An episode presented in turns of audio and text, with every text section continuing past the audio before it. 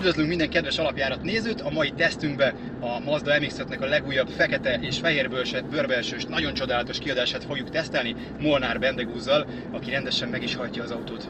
Ha eddig még nem megpróbálja. Ha eddig még nem tettétek volna, akkor iratkozzatok fel a YouTube csatornánkra most, kövessetek minket az Instagramon, és lájkoljatok minket a Facebookon is.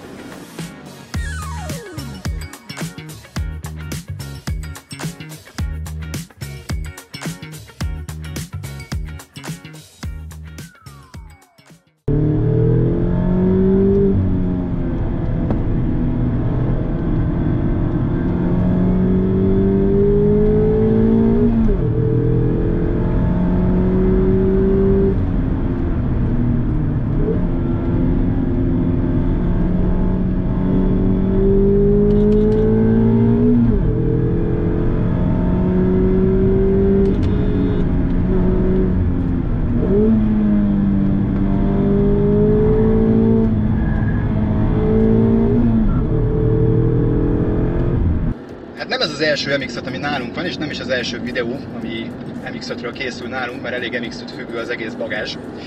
Aminek meg is van az oka, mert ez egy borzalmasan jó autó. De miért is?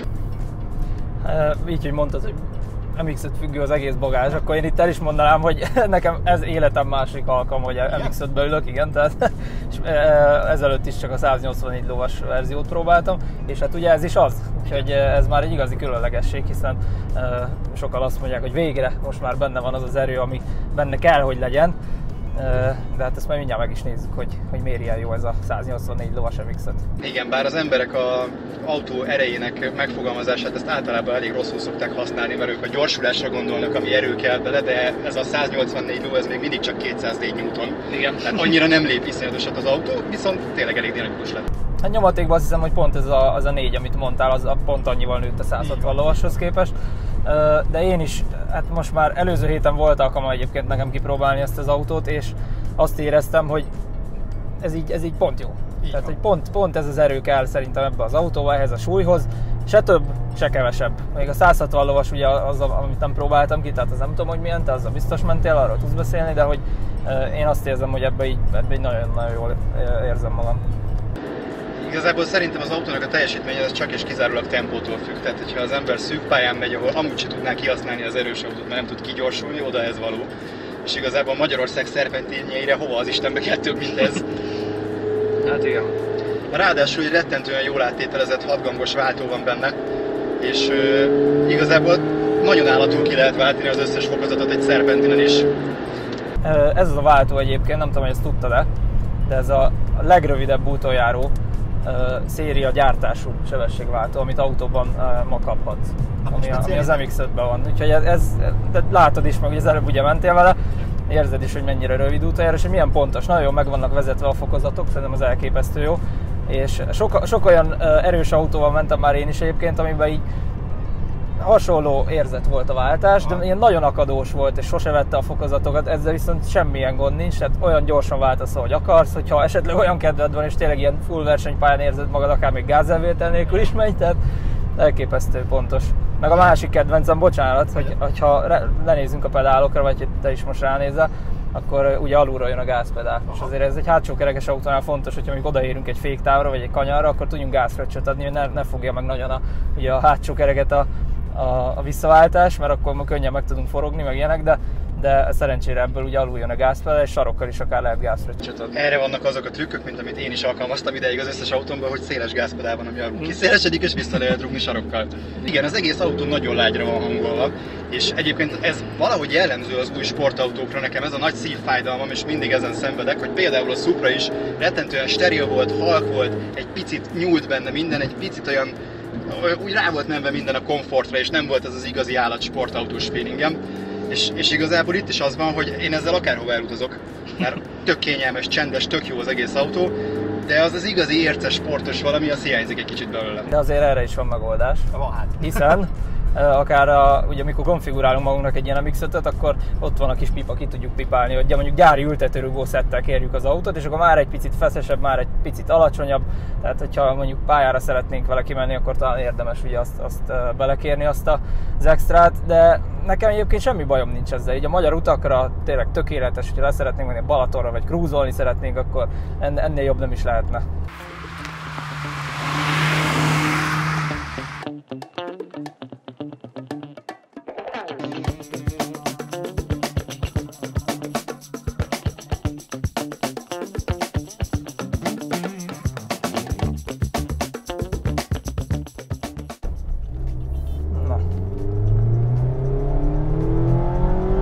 Érdemes nézni. Nagyon kemény. A legdurvább ebben az autóban az, hogy tényleg elindulsz Mészvárosba, ezernél van nyomatéka. És, és végig. Igen, és a szívó autónál, meg autó, minden autónál ez az 1000-1005 közötti fordulatszám tartomány, az amikor úgy érzed, hogy kínzod az autót, tehát nem jó használni, mert fáj, nincs kiegyensúlyozva rendesen, rászkódik, minden tönkre megy tök rossz, és ennél az autónál az ezres fordulatszámtól elindulsz, brutál nyomatéka van, és teljesen simán fölhúz. Nyilván így sem annyira jó, ugye, hogy ennyire alacsony használjuk, de az, hogy 1000 és 7000 közt ugyanúgy húz, hát ez nagyon beteg.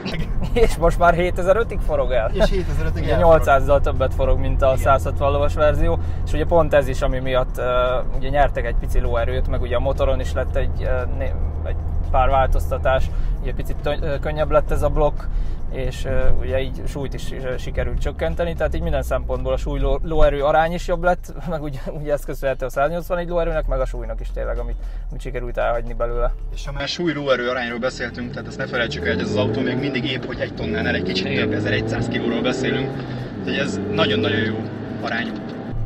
Igen, hát az első MX-et ugye az NA volt, ez 1989-ben mutatták be, aztán jött az NB, NC, és azt hiszem az NC volt a legnagyobb eddig nekem kinézetre nagyon tetszik, meg ugye a méretek szempontjából az lehet, hogy a belső tere egy picit tágasabb, mint ennek, mert nekem először furcsa volt ebbe beülni. Tehát olyan minden nagyon pici, de úgy nem rossz, mert mikor vezeted az autót, akkor tényleg azt érzed, hogy minden így körülvesz, minden fontos dolog. Tehát a, ugye itt a sebességváltó, nem kell messze nyúlni a kormánytól, egész pici az a táv, meg olyan, nem tudom, a kormányt is magadra tudod húzni, és úgy tényleg a földön úsz. Nagyon furcsa volt egy hát magasabb autóval átülni. Igen, tehát nagyon jó, hogy a hátsó keréken ülsz, azonnal érzed azonnal minden. minden megérzed. Igen. Ez viszont ugye pont, hogy mondod, hogy azonnal megérzel mindent, hát ugye azzal beszéltünk arról, hogy, hogy egy picit lágy a futóműve. Igen. Na most mikor keresztbe szeretnénk valahol menni, mondjuk egy versenypályán, sőt a versenypályán, akkor egy picit először furcsa lehet, ugye amikor elindul keresztbe az autó, akkor nagyon ráteher az ív külső hátsó kerékre, és emiatt nem tudom, én egy picit ilyen kiszámíthatatlannak éreztem az autót, de igazából ez is megszokás kérdése, talán tényleg az az ültetőrugó, ültetőrugó segítene rajta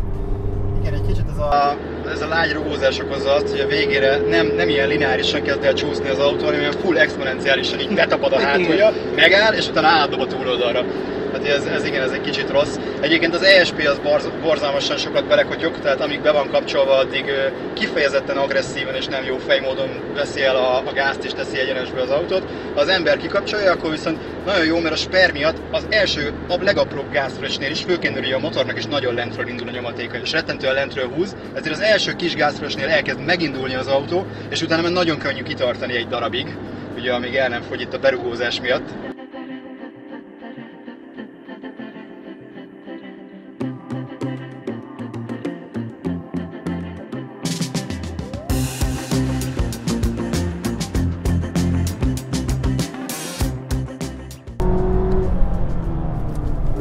És ez, hogy lehet gázfröccsöt adni. Igen. Nagyon király. És nagyon jó húz, ha még 6000 fölött itt. Igen. Negyedik, nem esik sokat a fordulat, elképesztő. Tehát olyan nyomatékba esik vissza picit igen, ez a dőlés, ez furcsa lehet, hogy meg kell szokni, hogy akkor nagyon úgy átterhel az autó, akkor van benne egy ilyen bólintás, és a következőnél kezd el betapadni. És rosszabb, hogyha van egy hupli is az útban, mert igen. akkor bólintás, bólintás, tehát olyan... E, emiatt mondom, hogy kiszámíthatatlan egy picit, hogy az ember úgy már szíve szerint egy picit ellenkormányozna, vagy nyitna a kormányon, de lehet, hogy az meg azért rossz, mert pont akkor fog betapadni, és akkor meg elindulunk a másik irányba. Igen, tehát igen, ez lehet egy picit furcsa, meg, meg talán egy picit veszélyes is, de, de ugye erre meg ott van, a, amit mondtunk, ugye a kis ültetőrugószett. Jó, de konkrétan ez a felszereltség ez nem erre van, tehát hát, ez, ez inkább a, a lightosabb közlekedésre van, és egyébként egy ilyen normál Pest megyei Domvidék szerpentin ilyen 90-es tempóval olyan simán fordul el mindenhol az autó, hogy meg se nyekken. nyilván, hogyha az ember már egy kicsit rugdalni akarja, akkor jönnek elő ezek a gátlóból fakadó hibák. Figyelj, én, én úgy gondolom, hogy élmény, élmény. Ugye a Supra az egy sokkal drágább autó, most, hogyha elmondod ennek az árát, hogy ez is ilyen 13 körül van ez a felszereltség, amiben ülünk, ez a Takumi 184 lóerős verzió. Persze ugye még mondtam, hogy van, van, van pár extra, amit ugye bele lehetne rakni. Tehát most már ez se az a 6 milliós kategória, de összességében a fenntartási költségei ennek az autónak azok to- továbbra is zseniálisak szerintem, mert ugye kis féktárcsa van rajta, kis fékbetét, és ugye ez bőven elég ahhoz, hogy megállítsuk ezt a alig egy tonnát. Úgyhogy fékbetét, meg féktárcsa az nem lesz hozzá olyan nagyon drága, hogyha esetleg elfogyasztjuk, és tényleg így szerintem az árérték arány, meg, meg az, hogy utána a fenntartási költsége nem olyan nagy, meg hát egy szívó motor, hát manapság az egyre ritkább, és nagyon nagy élményt ad, úgyhogy nem tudom, én úgy gondolom, hogy, hogy még mindig megéri az ár. Ugye, persze azért vannak hátrányai, van sok minden nem tudunk bepakolni a csomagtartóba, hogyha mondjuk utazni szeretnénk vele, de ez nem is arról szól, hogy pakoljunk Igen. bele, hanem hogy menjünk vele. Viszont meglepően kényelmes utazásra. Tehát most ugye jöttünk autópályán, és itt jöttünk egy ilyen 130 kilométeres, pontosan 130 kilométerre jöttünk, nem többel, és az volt a durva, hogy az autóban egyébként szélzaj az biztos nyilván borzalmasan van, mert mégiscsak egy nyitható tetejű dologról beszélünk, kerékzaj is van, viszont ettől függetlenül valami kényelmes, tök jó kimozogja az autópálya huppanóit, és igazából nagyon jó vezetni. Nem, nem túl rövid az autópályázáshoz, nem túl agresszív a sávváltásnál, nem dobálja nagyon a szél, tehát igazából teljesen jól lehet vele menni. És kis fogyasztású kocsi fú, azt, azt ne is mondd, tehát, tehát olyan furcsa volt, amikor beültem, és így ránéztem, mondom, egy két, két literes motor, hogy tud 7 felett fogyasztani, úgyhogy mondjuk úgy mész vele, mint az állat. nem, nem tudok rá más mondani, de, de én, én megnéztem, és így csodálkoztam. Megy lefele. Tehát az a durva, hogy az előbb 7 4 volt, Igen, most, most 7 3 ra mert éppen lefele jövünk egy domboldalról. Hihetetlen. De tényleg borzalmassággal fogyaszt. Hát figyelj, nekem összességében nagyon tetszik most már én is kimerem magamról jelenteni, hogy, hogy MX-5 fan lettem, mert, mert hát tényleg, aki szeretne gyorsan vezetni, szeretné megtanulni az autó, a hátsó kerekes autózás alapjait, annak ez az autó ez. Akinek megvan a kellő alázata ahhoz, hogy egy, egy kevésbé erős autóval tanulja meg a hátsó kerekezést úgy, hogy jól is megtanulja, annak való az MX-et. Én úgy gondolom, hogy az a jó irány, hogyha valaki inkább a szívóval kezd, és mindig alulról kell építkezni, sose jó, felülről építkezünk, mert, mert abból lesz a baj, úgyhogy az mx egy jó kis autó.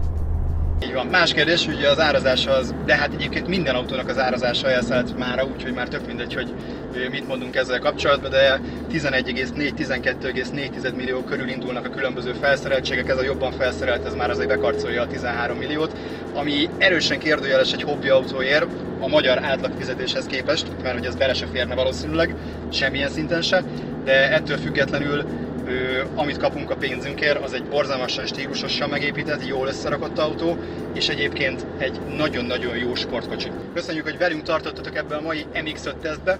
Hogyha kíváncsiak vagytok még hasonlóan jó tartalmakra, akkor kövessetek be minket az Instagramon, lájkoljatok minket a Facebookon, és iratkozzatok fel a YouTube csatornánkra is, és írjátok meg a komment szekcióba, hogyha van már tapasztalatotok ilyen autóval, vagy hogyha sikerült elmennetek kipróbálni, mert kedvet kaptatok hozzá.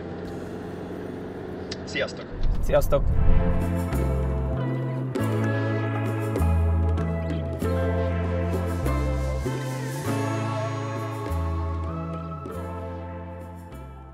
ECDH. Mindenünk az autód.